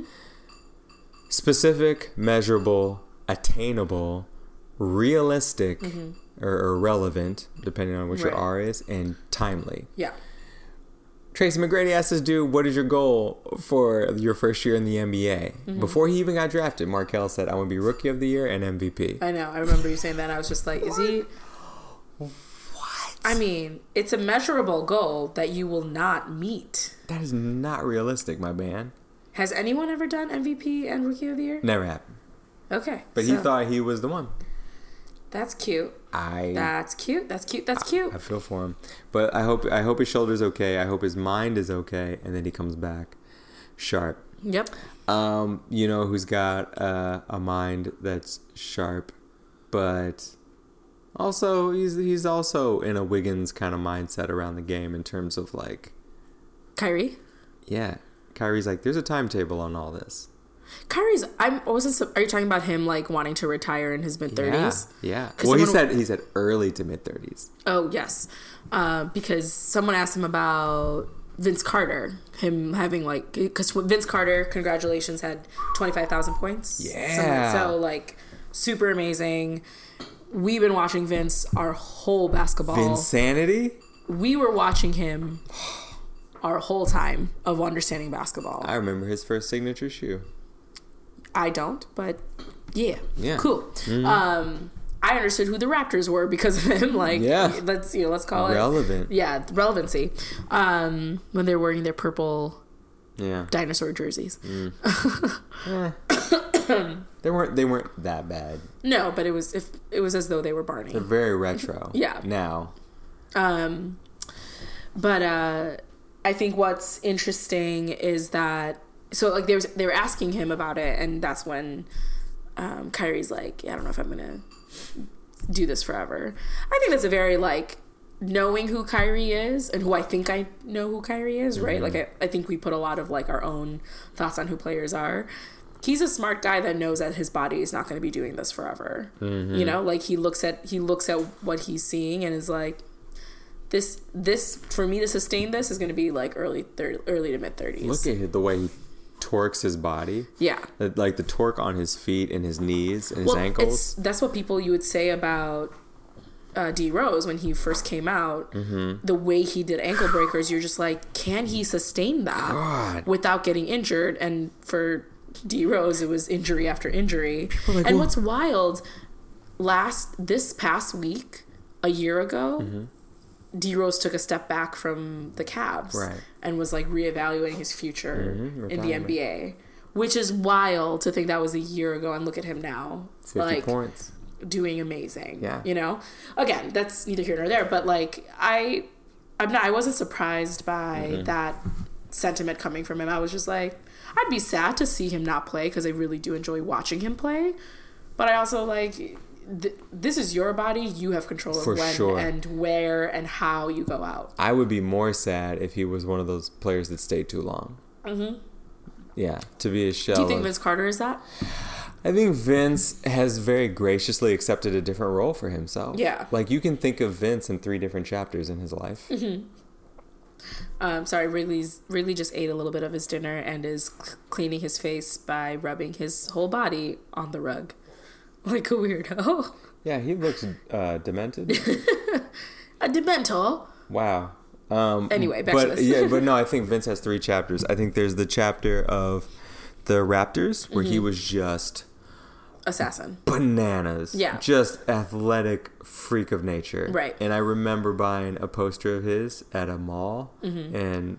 going to ring it up at the register, and they're like, oh, who's this? I said, this is the next Michael Jordan. Yeah, we everyone said that. Mm-hmm. Yeah. He's leaping out of the gym with dunks. They right. brought back the dunk competition because of him. Of him. Yeah. Um, and then there's the New Jersey, Orlando period of mm-hmm. his career where he was... He was killing them in New Jersey, right. but he didn't need to be the star of the team. Right. He was fine with Richard Jefferson and, and uh, Jason Kidd. Right. And then when he went to Orlando, it was very clear that his role was a support role to Dwight Howard's development. Right. And he had no ego about that. That's, it's like, he literally plays because he loves the game. He's, he does. He is, literally, he's like, I love this game. It's like, okay, I can't even be mad at it. Like, please continue playing. Yeah. Because it's, it's a joy to watch him play because you see the joy that he has playing on the court. I think he likes teaching and mentoring. Yeah, one hundred percent. It's, it's so wild to see someone who has... so much joy and smile when they ask them about, you're in your twentieth season, you're playing with nineteen year olds, right, you're thirty-eight, you could be their dad if you wanted, right, to. Are you still dad. having fun? He's yeah. like, and he just smiles. He's like, I love this. As you get the sense of, if he played one minute and had one point a game, he'd be happy, it'd be fine. Yeah. I, I would love to study his brain around this. How can yeah I mean, especially with the access he has to money, to women, mm-hmm. to all the, like, the ego must be like up the roof. That's what you would think, but it's not. You know what? Um, you know he won a championship with who?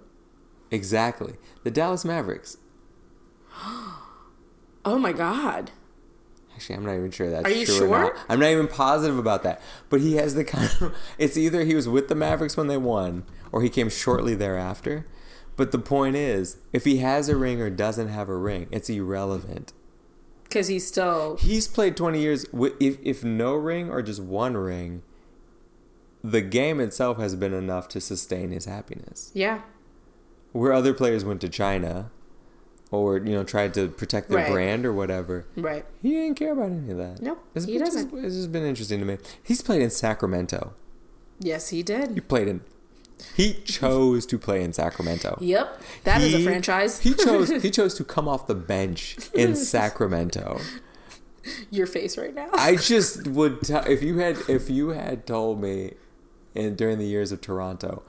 This guy who is insistent upon getting out of Toronto, so he's playing poorly, so they'll trade him, mm-hmm.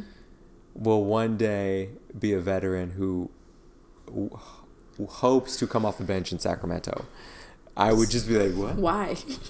I'm so happy for him. So many questions. But Kyrie's not going to do that because he said, uh, and I think we know this about Kyrie, his head, he's already made a movie.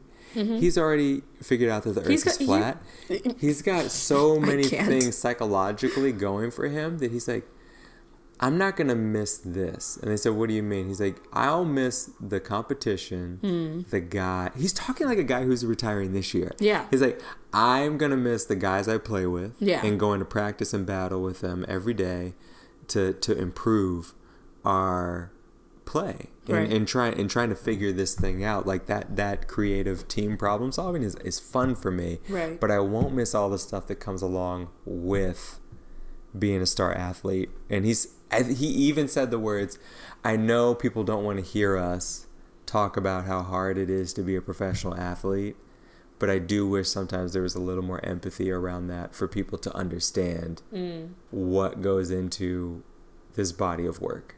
Mm. Um, yeah, I mean, it's it's a mental, emotional toll that I think he's been able to articulate probably better than most athletes have been. Yeah.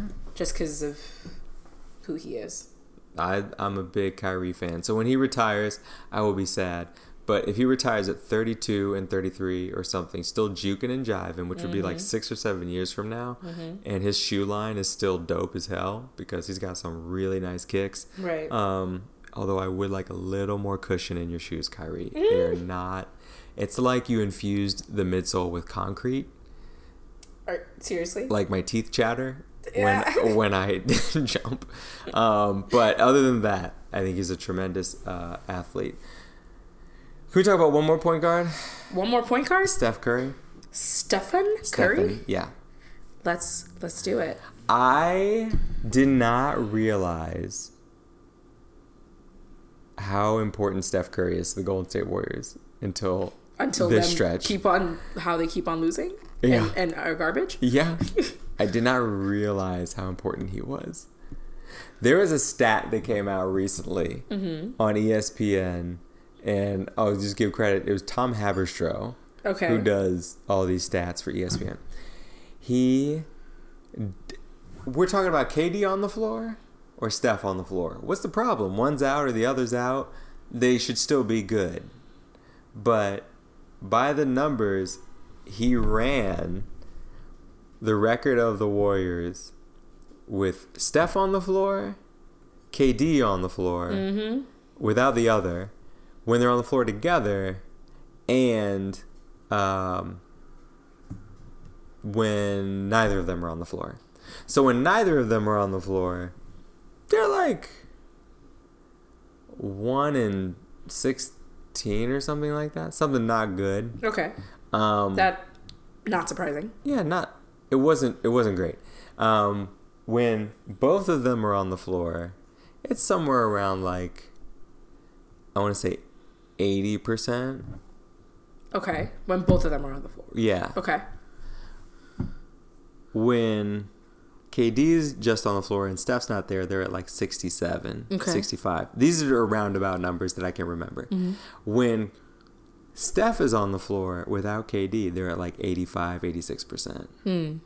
It's as though that they didn't need K D to begin with. Numbers don't lie. Numbers don't lie. Numbers don't still a snake. lie. And that's and that's and that to the heart snake, to to the heart of Draymond's point. Yeah. We We never needed we you. We didn't need you. We were winning before you got here. Numbers don't lie. And you came here. Facts are facts. We're better without you. Facts are facts. Oh, my God. Stats are stats. No. I So, I don't know. I just think uh, he's... Steph is so important to the chemistry of that team, but the play of that team, the flow of that team. Yeah. He is the essence of that team. Yeah. I don't know. I just... I wish K D the best and wherever his future home is. And I hope that the... Um, satisfaction that he gets from this next championship and probably M V P award um, fills the hole in his heart. Really? You think he's going to M V P? Yeah, probably. He's won the last two. Why not? Give him a third one. Actually, oh, final, just, like finals M V P? Yeah, yeah, finals M V P. Yeah, I'm just like just give so him, disgusted. Hey, you know what? And and he should be proud of himself because, like, hey, the only other person to do three in a row like that in recent memory is Michael Jordan, and we all know that. Um, don't say it. I can't. I can't even go any. Don't say it because I know don't he knows it. It's not true. I was gonna say, like, don't you so, dare so utter those sit, words out of your sit mouth. There, he'll sit there with these trophies, like, I got three championships, just and like I got Michael. Three M V P, just like Michael, just like Michael. Why? Except don't I Michael did it six times. I got six well, yeah, finals M V Ps. But three in a row, one time. I could do it again three times in a row. But why do I feel empty? Because you're a snake. Because you didn't earn it. Because the team was doing better statistically without you there. I want to be very clear. People think I bash on the Warriors. I love the no, Warriors. The Warriors I think, are cool. I just, the minute K D mm-hmm. went to that team, I was like, what the I bloody hell. I love Steph. Draymond's a troll. I find him entertaining. Absolutely. Clay is probably my favorite. Yeah. Um, and I think the world of Steve Kerr. one hundred percent. Everything that I'm, I'm one hundred percent with you. K D can go get lost in traffic. Like, I do not I have any regard or respect yeah. for this man. And K D, if, get lost and, in traffic. And, it, and it's the Jesus. same thing. And it's the same thing uh, that I said about Kawhi. It's like, I can put up with a lot of Draymond. Right. Can be a handful. He can be. And annoying. he knows that. He, and be he knows that. The fact that he knows it and he says it. Right. He's like, I'm going to butt heads with DeMarcus. Yeah, he knows. We already know that, yeah. but we're going to move on. I butted heads with K D. I'm an emotional person. People know that that drives a lot of my decision. I'm like, I appreciate you taking responsibility for who you are as a person. For K D to lack the awareness mm-hmm. piece and still not understand why people are upset, I just, I have no sympathy. I have nothing to say. Okay. Because what you said is what I agree. Mm, eh, mm. Yeah. His nickname is K D. Yes. It's just initials. I can't. It's, like, it's also known that he is also the Slim Reaper. Oh, he hates that. Oh, he, well. He doesn't like that. It doesn't matter. It's a nickname that apparently has stuck. You know why it's stuck? A slim reaping snake. Because he doesn't like it. That's why it's stuck. Yeah. The fact that he can't. I, I know. It's so mean. The internet. Because, because the, it, we are all trolls deep down trolling. inside. Because because he's so sensitive, and I he's don't. He's a sensei. And I don't mean that as a um a diss. Yeah, because we want we want our men, especially our black men, to be okay with feeling things and being sensitive. All those things. I. I talked twice already on this podcast about times I've cried. And was I'll it Toy Story and what else? Toy Story and... Uh, Toy Story three, specifically. Yeah, and I forget what the other one was. I don't know. Well, play the tape back, whatever. Was it Dumbo? No, it definitely wasn't Dumbo. It wasn't Aladdin. No. It wasn't Lion King either. Even when Mufasa died? I don't think that did it for me. Oh, it was when I lost my hat in the whirlpool. Oh, yes. Sorry, uh, I was just like, what was it? Nah, nah, nah. Not the dead lion. Um, my, but, uh. He's just like, an, it's like an oh, immaturity. It's, it's a, an immaturity. It's a, it's a, when you, when you don't have a thick skin, we have a very thin skin. And so people know what bothers you. And they know what to, what where to poke to those make buttons? You feel. Yeah. Oh yeah, we'll push those buttons all day. Every day. If you're gonna Slim be like Reaper, guys, Snake. I don't like Slim Reaper. And you're like, oh, we could call you. Uh, they call him Durantula for a minute. What? But that, that didn't stick. I don't remember that. Some people call him Kevin Durantula. Um, and then sorry. But then That's weird. The only thing that stuck was K D, because it's simple, and it's a simple man. Sure. Anyway, Steph Curry, you are valu- va- valuable, and I hope he gets better and he comes back soon. Come back with a force. And do well. Yeah. Anything else to add? That's all I got. All right. Let's talk about some dope people. Cool. Let's do it.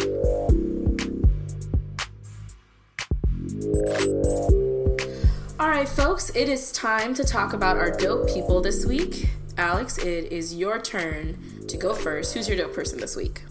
My dope person is LeBron James's headband that made a reappearance against the Minnesota Timberwolves. I can't. Um, Are you serious? Are you seriously going to give a headband the dope person of the week?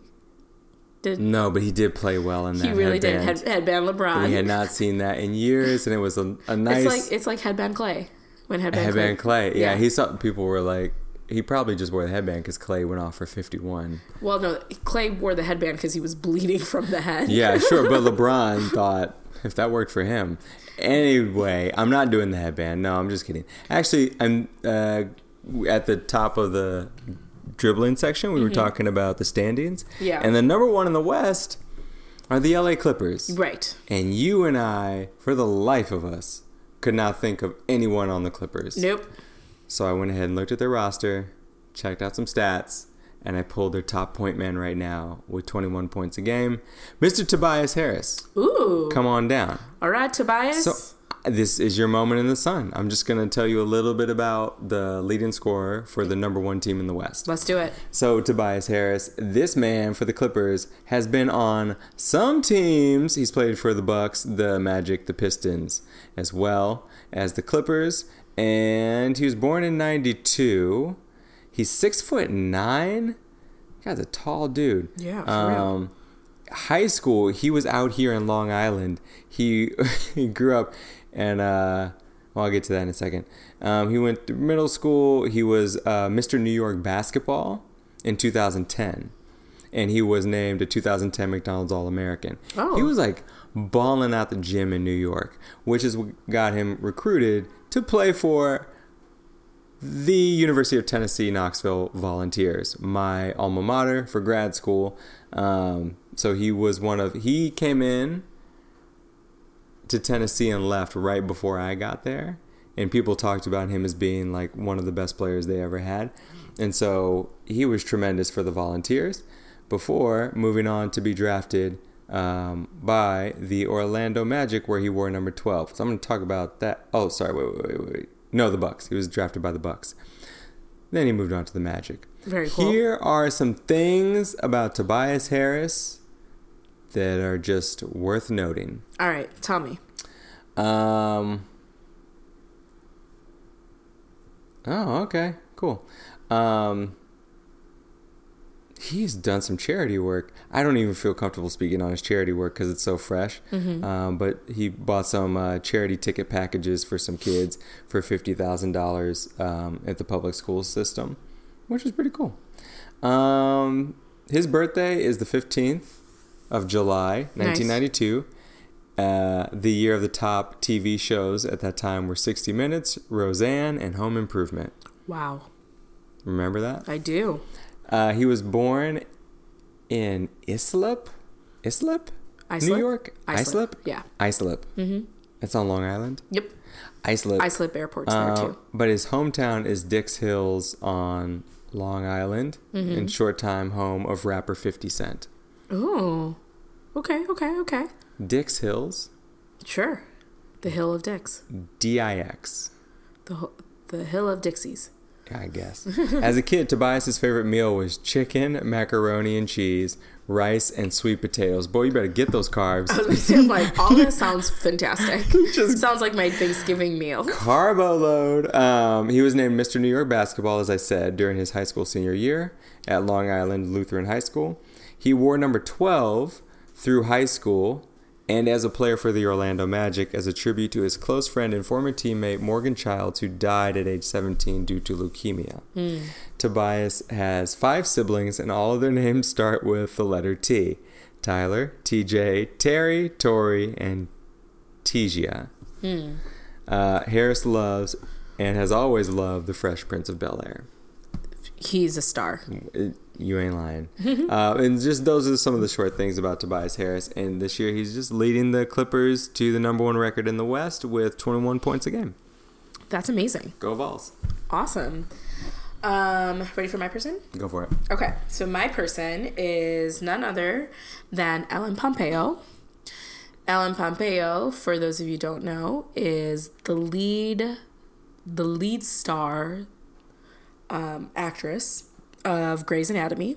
Mm-hmm. Shonda Rhimes' first, like, I would say, huge, huge big break in television, which has eventually created Shondaland and what she's now going to be able to do um, with um, Netflix and stuff. Like, he, Shonda's doing really amazing things. But Ellen, um, she started playing um, the role of Meredith Grey on Grey's Anatomy in two thousand five. So it's been over eight Uh, thirteen years, right? two thousand five to now is thirteen years. That would be years. Right. That's how it works. Maybe um, fourteen if you're including the year. Yeah. So, I mean, the Grey's Anatomy's been uh, been here for a long time. I don't think it's going anywhere anytime soon. Um, Ellen Pompeo was known for um, recently uh, getting paid twenty million dollars a episode, I believe. Or something obnoxious what? like that. Some like something like she got paid. Damn. She got super paid, um, and was and it was a huge deal because she I think she's probably one of the highest paid female actresses in television, um, rightfully so, because it is literally her, like that show is her character is that show. Mm-hmm. And so, and I've watched every single episode of Grey's Anatomy from the beginning, so I love Grey's Anatomy. So the reason why I picked Ellen Pompeo, um, so Ellen is uh, a fifty-nine-year-old white lady. Is she fifty-nine or forty-nine? Sorry, let me just make sure. I think I know. That's forty-nine. This is her. Hold on. I'm going to pivot this over to you. Yep, that's what I was thinking of. Um, she's, you know, she's, she's forty-nine? forty-nine years old. Yeah, shut up. Um, from Massachusetts. Um, and she's kind of been active in, like, acting world since nineteen ninety-five. two thousand five being her, like, probably her biggest break with Grey's Anatomy. Right. She, she's done, you know, all the various things um, out there. Um, from Law and Order, some movies here and there. She was on Friends, all those different kinds oh, of things. Yeah. She was on Friends for, like, an episode. I remember. Um, And so um, she's definitely won a lot of awards. She's been nominated for a ton of awards.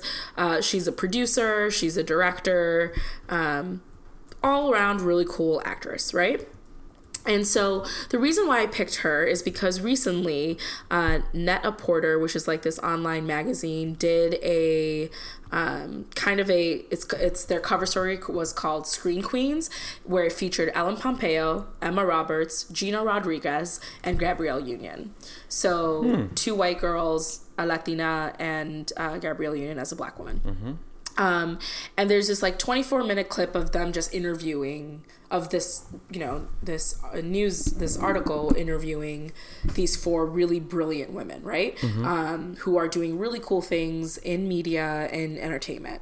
And at one point, um, Ellen has been always very vocal about race issues and women's issues from the jump. Like when she won her twenty, when she, not won, when she was paid her twenty million, she's like, yeah, I deserve that. Mm-hmm. I better get paid well for what I do. Because yeah, if the I man getting right, exactly right, and so um, and this is even after the main one of her main lead leading men mm-hmm. died in the series. Mm. So you mean like so like she is the reason why this show is the show that it is.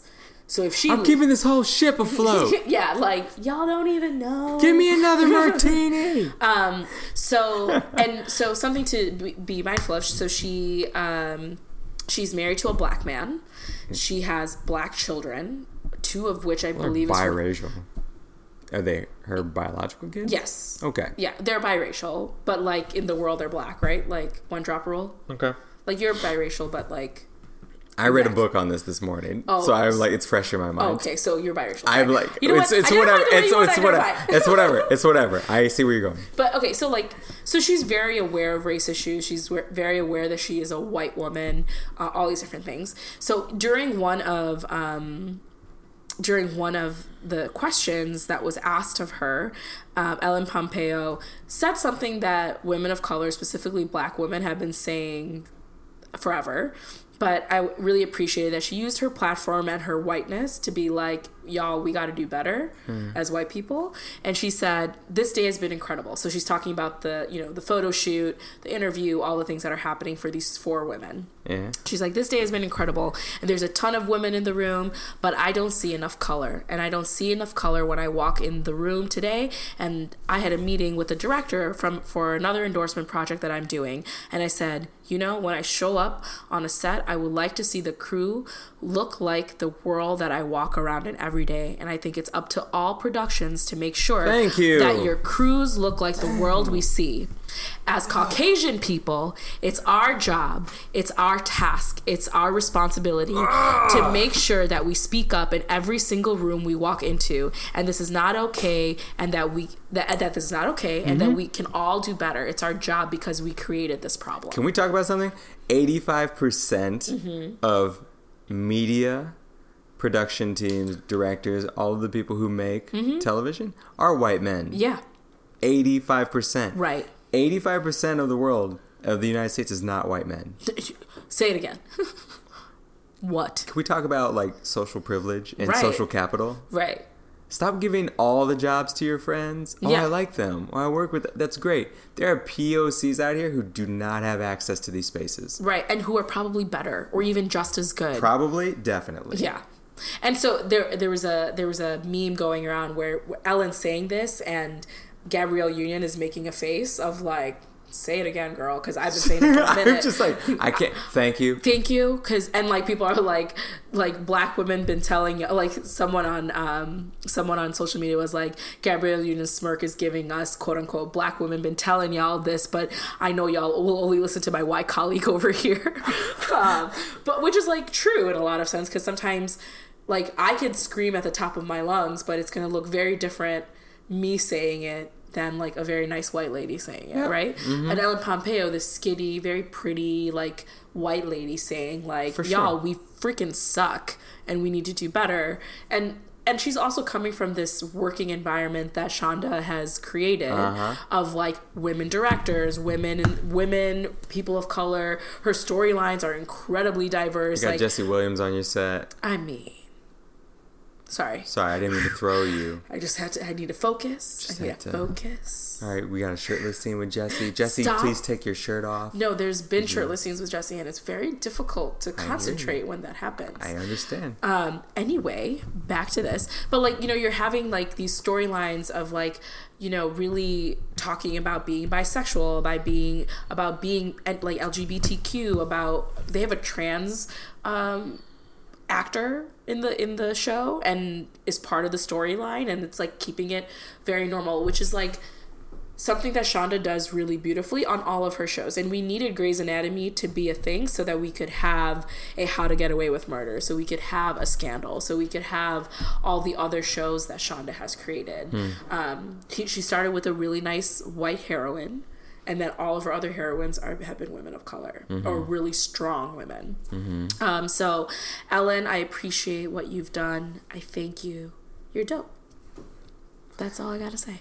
I thought you, Ellen Pompeo was gonna be a relative of Mike Pompeo. I can't. I was like, please, Bri, don't do this. Oh, okay. No, that's fine. This is a woke white lady. Cool. All right. Which I'm, which I'm down. That was cool. That was yeah. really nice. Yep, yeah, yep. Yeah. Um, so I think that's the end of our cast. Mm-hmm. Anything else you want to add before we close it off? Last week I said give Carmelo a job. This week, let's give Cap a job. Yeah, I mean, let's just give black men who deserve mm-hmm. jobs jobs. It's not that hard. Do better, people. Do better. That's hey, Ellen Pompeo asked us to do better, so we should. Um, as always, make sure you're following us on all our social media accounts. Rate us, like us, subscribe. We really appreciate y'all. Be dope, and we'll catch you later. See ya.